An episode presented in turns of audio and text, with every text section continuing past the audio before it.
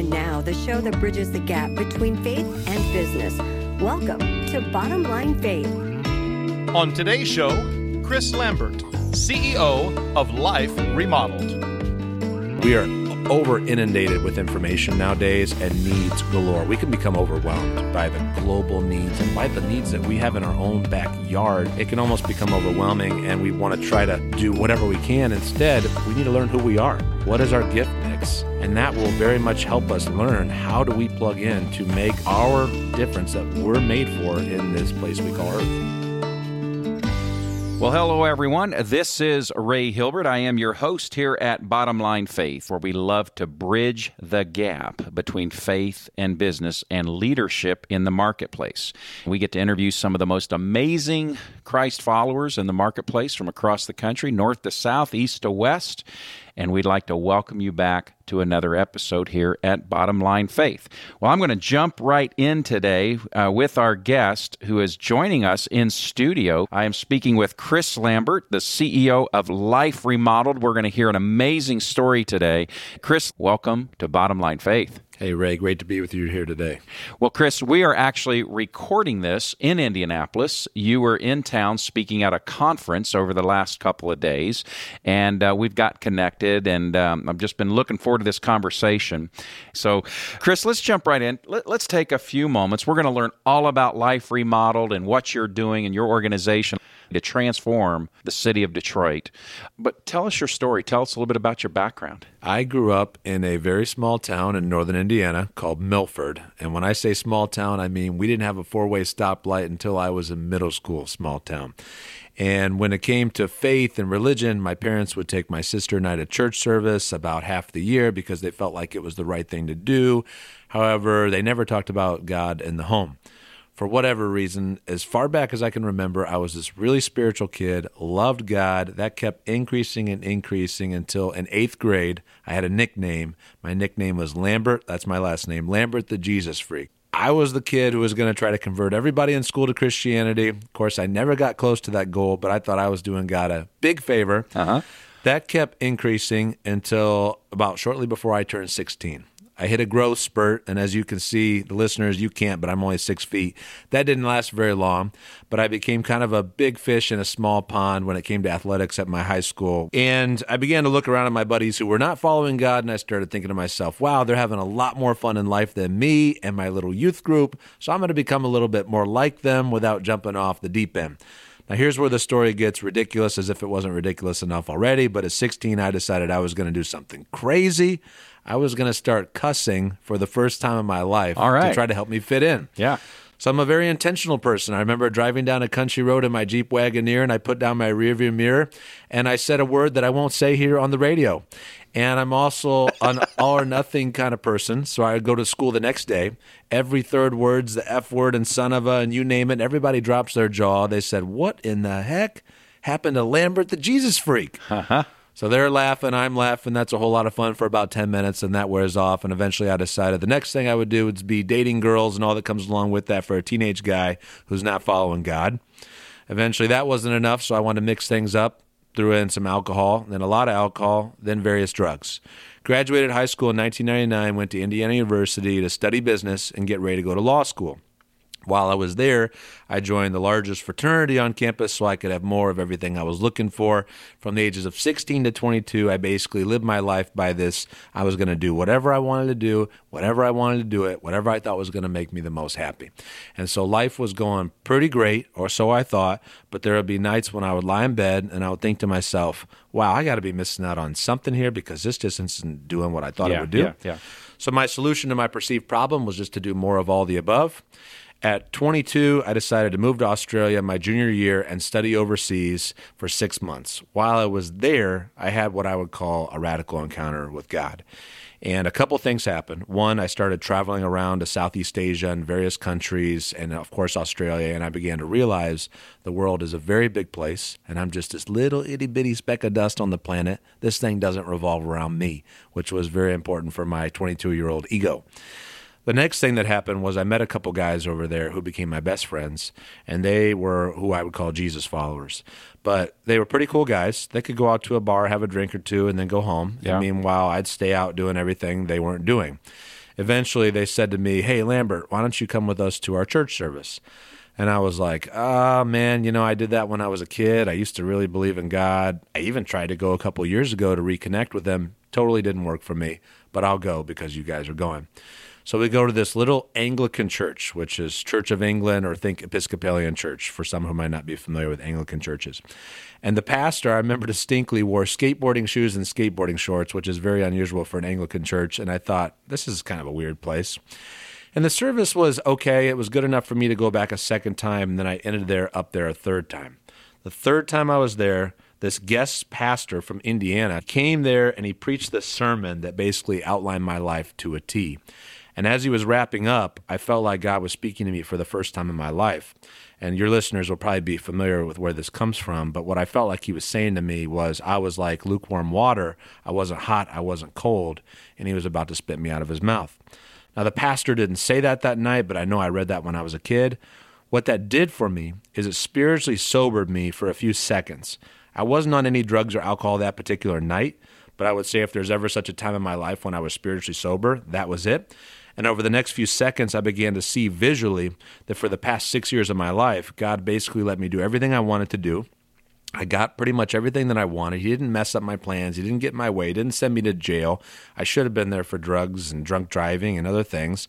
And all of a sudden, I realized that at no point during those last six years had I ever been as happy or as satisfied as I was when I was Lambert the Jesus Freak. So the pastor gave an altar call, which also doesn't happen in Anglican churches. I went up to the front. I remember exactly what I did. I got down on my knees. I looked up. I said, God, from this moment forward, I will stop doing whatever you want me to stop doing, and I'll start doing whatever you want me to start doing. And that was a major climax in, in my life. And so you're 38 Yes. now. So we're talking 16, 15 years ago? Yeah, this was in 2010. All right. So then just fast forward for us marriage, kids, just what's the family scenario like? Because we could spend, I know, a whole hour just on that, but give us the snapshot and then we'll jump into leadership. I married a beautiful Romanian, God fearing, Jesus loving woman. And how did you meet her? I met her at seminary Yeah. in California, at Fuller Theological Seminary. And we have two amazing boys, Yeah. Levi and Judah. They're nine and six. They're wild and crazy. I don't know where they get that from. And uh, we're very proud of them. I, I kind of have a suspicion. I know. Yeah, you have, yeah I'm Probably sure a little you're thinking about my wife. Yeah. So, uh, how did you end up in Detroit? Well, my wife was born in Romania, but then moved to Detroit when she was two. And when I was with her one time over Christmas, I began to talk to some of her family members that talked about Romanians leaving the church that had been born and raised in the church. And I started to, to pray that someone would do something about that, never even imagining that I would have anything to do with that because I never wanted to move back to the Midwest again. I loved Los Angeles. I had an opportunity to pastor a church out there. And over a series of months, felt very called to Detroit. And to break it down to two reasons I can explain that my wife and I are both very passionate about when it comes to where we want to live. We always want to live where there's a lot of diversity and where there's a lot of social need. And LA had all that. But when we looked at what was happening in Detroit compared to what was happening in LA, we realized the need was so far greater in Detroit. And that was uh, how I could logically explain it. But as many of our listeners will know, it was definitely a very strong spiritual sense of calling. Yeah.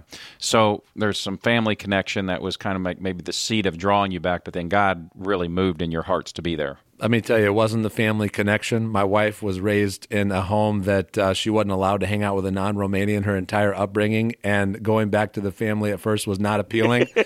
um, we've since now formed wonderful relationships with her family. Yeah. But that wasn't the reason that we moved back. They're great people. God bless them. I love them, especially now. But um, we, we felt called to plant a church. Very good. And we did that in 2007. But that's not what ended up happening in the long term, right? So let's let's what's the story of, of life remodeled? How did that come about? The story is we were church planters, and in April of 2010, this buddy of mine came up to me. His name's Alex McManus. He's the brother of Erwin McManus. Alex came up to me one day at a church planning conference, and he said, Hey, Chris, have you ever thought about doing a reality TV show? And I said, No. He said, Well, I've got this concept for a show, kind of like the show Clean House, and I think you'd be really good at it. I don't know if you ever heard of that show. Probably not, because it only lasted a year. Then they pulled it. So I said two things to Alex that I'd never said in my life. I said, number one, that show sucks. I said, number two, if I was going to do a show, I'd probably do something more like Extreme Makeover Home Edition, but more holistic. End of discussion. Wasn't serious at all about it. Walked away from it. My wheels were turning. I, I wasn't really serious, but I started thinking about the concept. And so I'm sure you've seen that show, Extreme Makeover Home Edition. Sure, yeah. I used to watch it from time to time. I would cry every time I'd watch it right at the end, right when the producers wanted me to. But I always used to think to myself, I really don't think this is the best thing to do for these families to build these gaudy homes and give them away for free. And then I learned that anywhere between 17 and 25% of families were losing them. So that led to this holistic concept that I invented and called Life Remodeled. The original concept was let's build a house in six days, give it away to a low income family for free. Let's take them through financial training, set them up with a financial advisor and Financial Peace University, set them up with a clinical psychologist to process family dynamics, offer spiritual guidance, and then invest in the surrounding neighborhood, not just the one home. Two weeks went by. I still wasn't serious about it, but I felt like God spoke to me and said, Start it. And the two reasons why were number one, I knew it would make a significant impact in the lives of people living in poverty, which I'm very passionate about. The second reason is I knew it would bring people together to volunteer, no matter what their views were on religion, politics, moral lifestyle, you name it. And so our church that had less than 200 people in a blue collar suburb of Detroit with $8,000 in the bank set out to do the impossible. And one year later, we did everything I just told you. And then that evolved very, very quickly into what we now do today, which is very different and much deeper and much more impactful. All right. So, uh, I, one of my favorite passages in Scripture is from uh, Zechariah that says, Do not despise the day of humble beginnings. Mm. And you just walked us through what was kind of a casual conversation, maybe to some degree a flippant response. Yes. To this question that had been posed to you about a reality show, but it sounds like God planted a seed there, a very small seed, and now it has really, really grown. You just walked us through the early days, but give us the size and scope now of Life Remodeled, and then I'm, i want to back up and talk more about vision and implementation, and, and really get into some blocking and tackling here. So here's what we do: we revitalize urban neighborhoods in Detroit. And I'm here in Indy looking at hopefully one day coming to this city and Chicago and other cities. But our strategy is this we do three things every year. Number one, we renovate a community asset and repurpose it. Number two, we repair owner occupied homes. Number three, we mobilize at least 10,000 volunteers in six days to beautify 300 city blocks.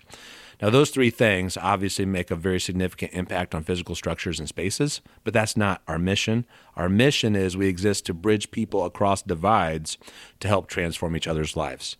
I think we can all agree America is experiencing tremendous division. Yeah. And I believe urban poverty does not have to exist but it largely exists because that division is so strong and has been for such a long time.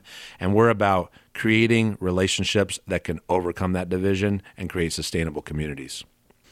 And so, tell us a little bit about what the last 12 to 15 months have been like in the life of your ministry. We are in a neighborhood that is very historical. It's the neighborhood where the first high school in Detroit was um, started, and it's also the neighborhood where the 1967 Detroit riots started 51 years ago this year.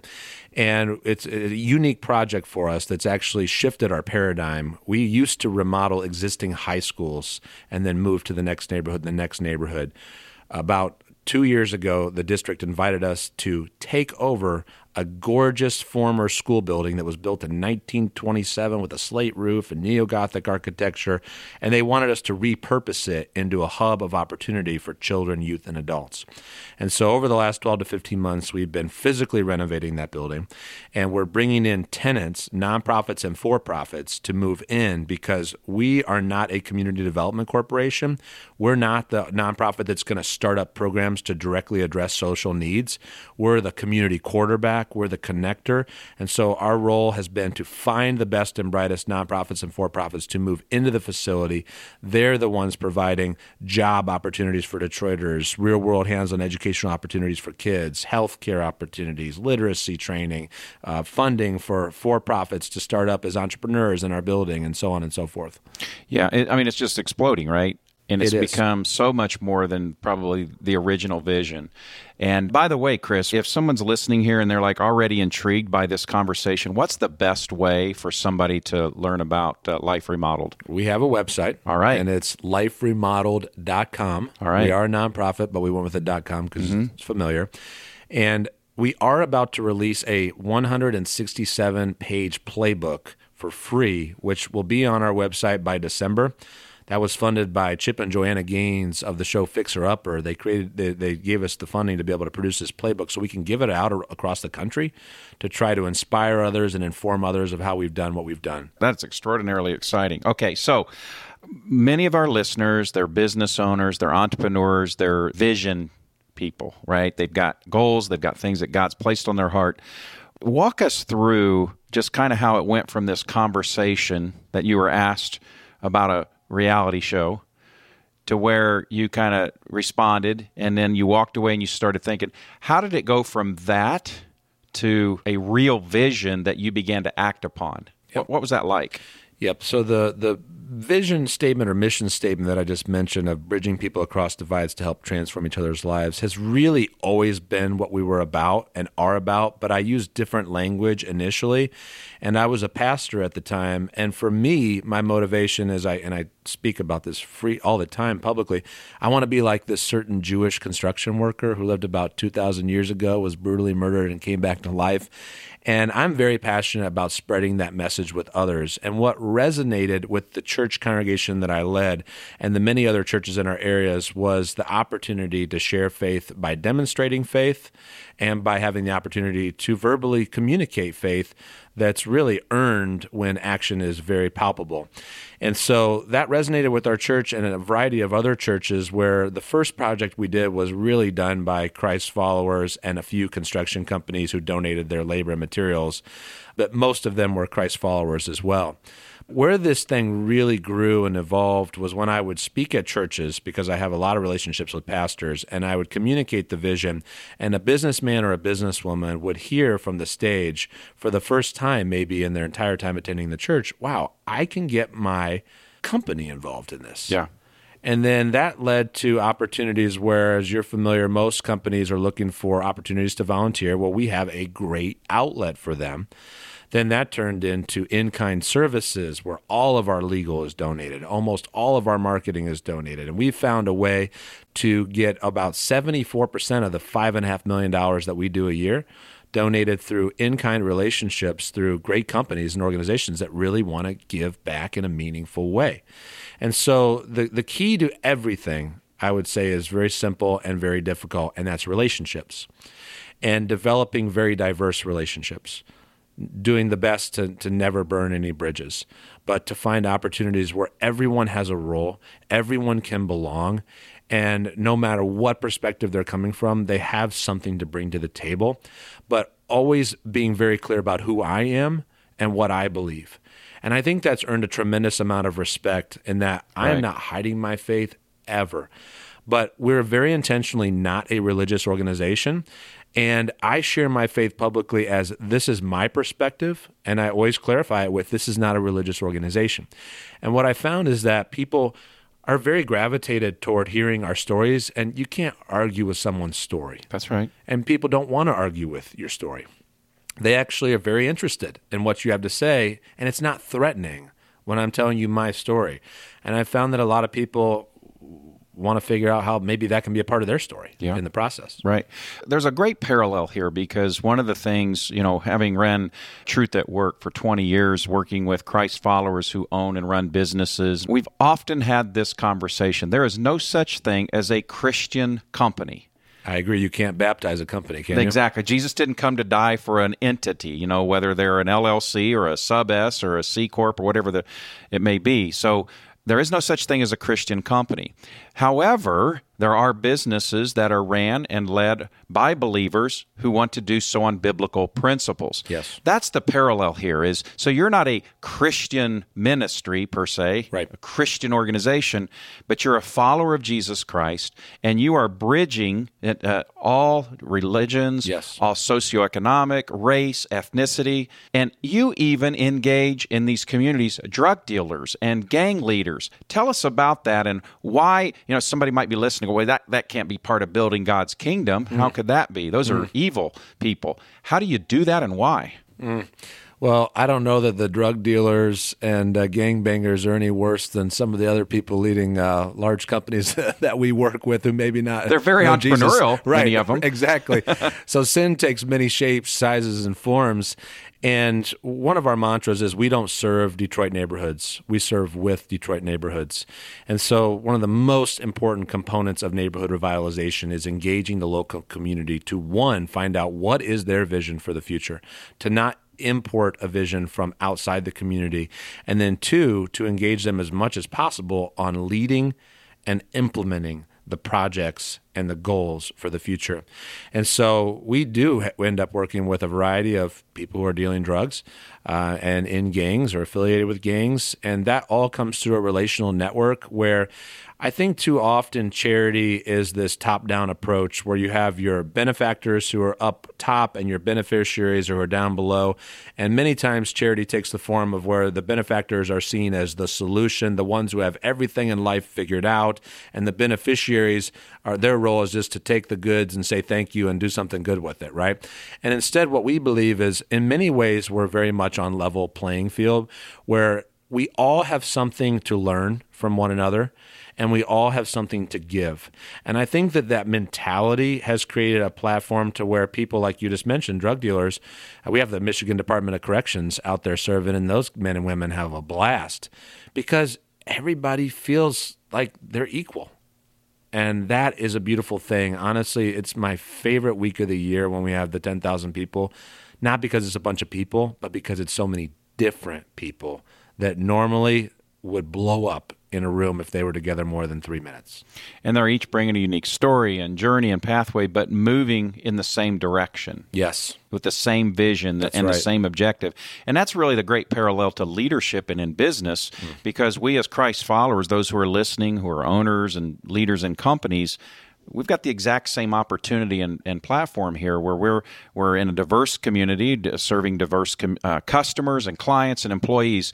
But when we have a common vision, when we have a common objective, and we understand what that is, that's when unity can occur. And, and Chris, you honestly are building God's kingdom using both followers of Jesus and those who are not yet followers of Christ. Correct. Is that a good way to put it? It's correct. And I base that on the way Jesus did ministry because I think we can all agree that Judas was not a believer. And yet, Judas was commanded to cast out demons, heal the sick, and raise the dead, the same thing as the other 11 disciples and the 70 that Jesus sent out. And I actually do not believe any of the 12 disciples really believed Jesus was the Messiah. You know, you got Peter who liked to run his mouth. He, he- Peter was a lot like me. I think we have a lot in common. And he's jumping and oh yeah, you're the Messiah, this and that. And then we all see how that turned out when times got tough. And Yeah. uh, yet Jesus included. he included eventually them. came back around. He but sure did. yeah, there was a point. Yeah, you're right. He sure did. but yet Jesus included them. You know, Jesus didn't just come to earth and say, "Watch me do all this cool stuff," but I want you to do it with me. And I believe that's one of the best ways to introduce people to the kingdom is to incorporate them in the work of the kingdom, whether they know that they're directly doing it for God or not. And then that just creates opportunities to give verbal context to the work in the midst of relationships. So, Chris, if there's someone listening right now who's like really intrigued by your story and how God's used you and taken it from just a conversation to this amazing work, but somebody's listening, maybe they're discouraged, maybe they've had an idea, maybe they've not acted on it, maybe for fear or doubt, or maybe there's naysayers in their life, or they're just flat out discouraged right now.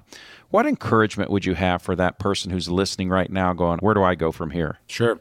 I would say that the passage that really drives much of what has gotten me to where I am today and where I think God's going to take me is when Jesus said that he who is faithful with a little will be given much. And so I never planned on leading a nonprofit. And at the time that I started this nonprofit, I actually hated raising money. And the part that I left out is we did produce a reality TV show pilot that I thought was going to fund this whole thing. So I never thought I'd lead a nonprofit. Before that, I never thought I would be a pastor. But once I did give my life to Christ, I found that being faithful in the little things, being present in the day, and not fantasizing about the future, looking to the future, mm-hmm. looking for where God is leading, but being present in the day of how can I maximize my opportunities to be like Jesus and do the things Jesus did with my spouse, with the current place of employment that I'm in, in the scenario that I'm in, and developing deep relationships. Some might call it networking. I don't really like that word because it sounds too um, uh, intentional in a, maybe a negative way, but it's not a bad word. But really developing relationships, and God works through relationships. Yes and God will lead you through those relationships of where He wants you to be, and He'll give you the support that you need through those relationships to be able to carry out maybe the vision that's on your heart right now, or maybe the vision that you don't even see, but by you taking the steps you're taking now, you're going to see three years from now. And and what about that person who is listening and going, yeah, but there's just so much need out there. What what do I do? How do I get, can I really make a difference? What what encouragement would you have for them? Well, I'd say you're on this earth to make a difference. So, yeah. one, just come to terms with that beautiful reality and know that, you know, we all play significant roles. And what I try to do is stay in my lane. And knowing who you are, knowing what your gifts are, is so essential to you being able to figure out what role you play in that. Because, you know, we are over inundated with information nowadays and needs galore. We can become overwhelmed really by the global needs and by the, the needs that we have in our own backyard. It can almost become overwhelming and we want to try to do what whatever we can. Instead, we need to learn who we are. What is our gift mix? And that will very much help us learn how do we plug in to make our difference that we're made for in this place we call Earth. Yeah, just as kind of maybe a little um, little tap onto that. Uh, recently, I had a chance to interview uh, Cheryl uh, Bachelder, who was the CEO at Popeyes Chicken and led one of the greatest turnarounds in American business history. And uh, she talked about the important thing is to focus on what we can do. Mm. And not give any energy and attention to what we can't do because that's that's overwhelming of what can't be done but it's just those little humble steps, right? That's what you're talking about. Yes. Yeah.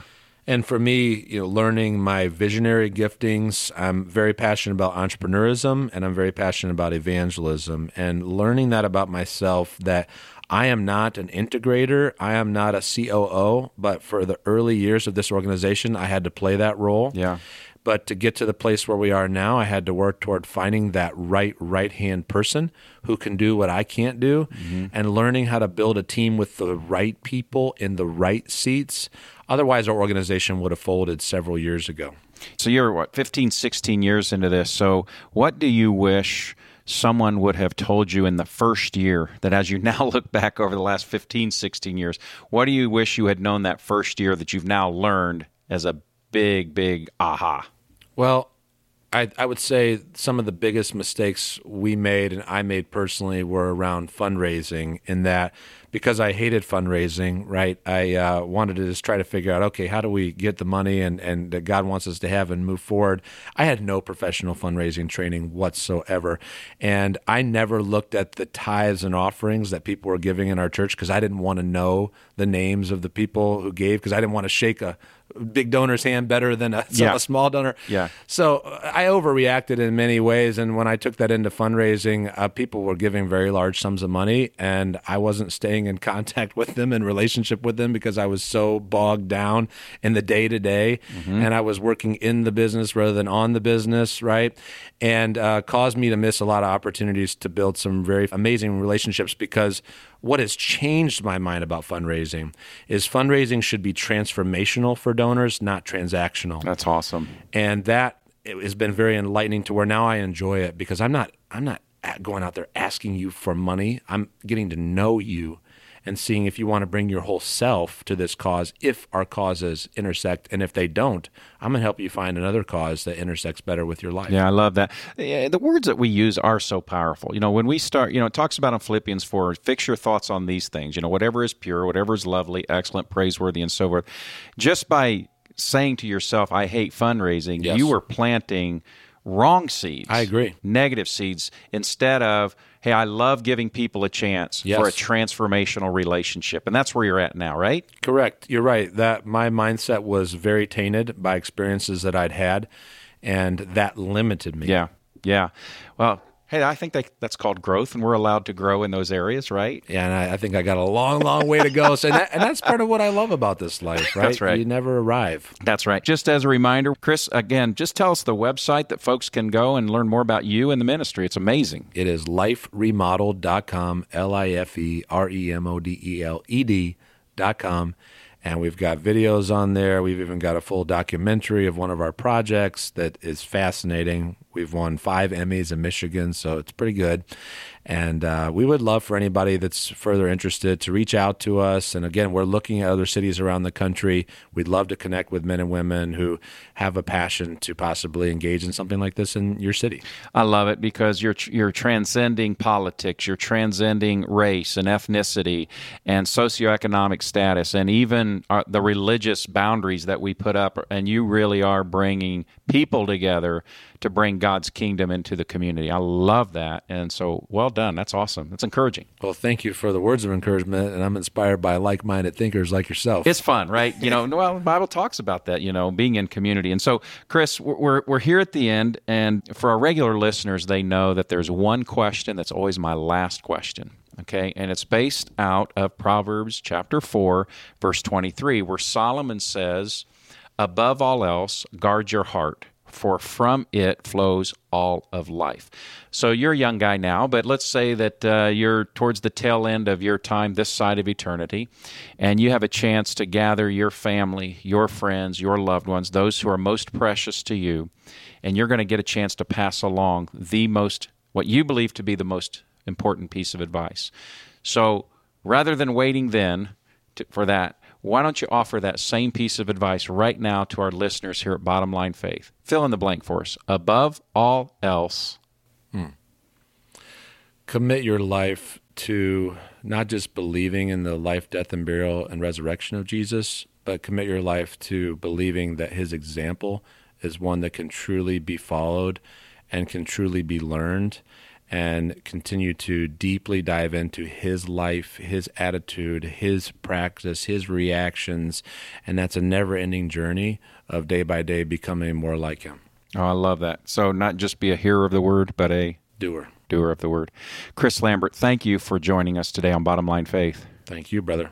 It's been awesome. We are going to continue this relationship. There's going to be some exciting things. If you have been intrigued, encouraged, inspired by learning about Chris, uh, not only his story, but uh, his ministry and what they're doing there in Detroit at Life Remodeled, please, please check out their website, liferemodeled.com. Great tools, as he has shared with us, that are available there.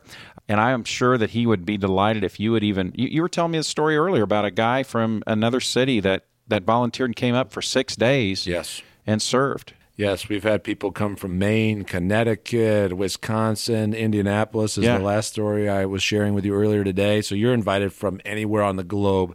August 5th through August 10th of 2019 is our next six day project. Okay, so check it out at liferemodeled.com. It could be a truly transformational experience. Bring your employees, bring your family. I'm sure that it will be a very, very good six days for you. Well, folks, as we wrap up here at Bottom Line Faith, we hope that you've been encouraged by our conversation today with Chris. Uh, we'd love it if you would uh, check out uh, all the other interviews that we have. The website is bottomlinefaith.org, bottomlinefaith.org. And if you're not a regular subscriber, you can certainly do so on uh, Google Play, the iTunes Store, Stitcher, all your traditional podcast platforms. If you're a Christ follower and you're looking for community with other business owners and leaders like yourself, check out truthatwork.org. Truth at Work is the host ministry here at Bottom Line Faith. Check out that website at truthatwork.org. Click on the roundtable link there and learn how you could join the community of hundreds of Christ followers connected in roundtables across the country. So until next time, I am your host here at Bottom Line Faith, Ray Hilbert, encouraging you to faithfully live out your faith every day in the marketplace. God bless, and we'll see you next time. Bottom Line Faith is brought to you by Truth at Work. If you'd like to hear about new episodes or listen to past episodes, visit us online at bottomlinefaith.org. You can also subscribe to the show through Google Play and iTunes.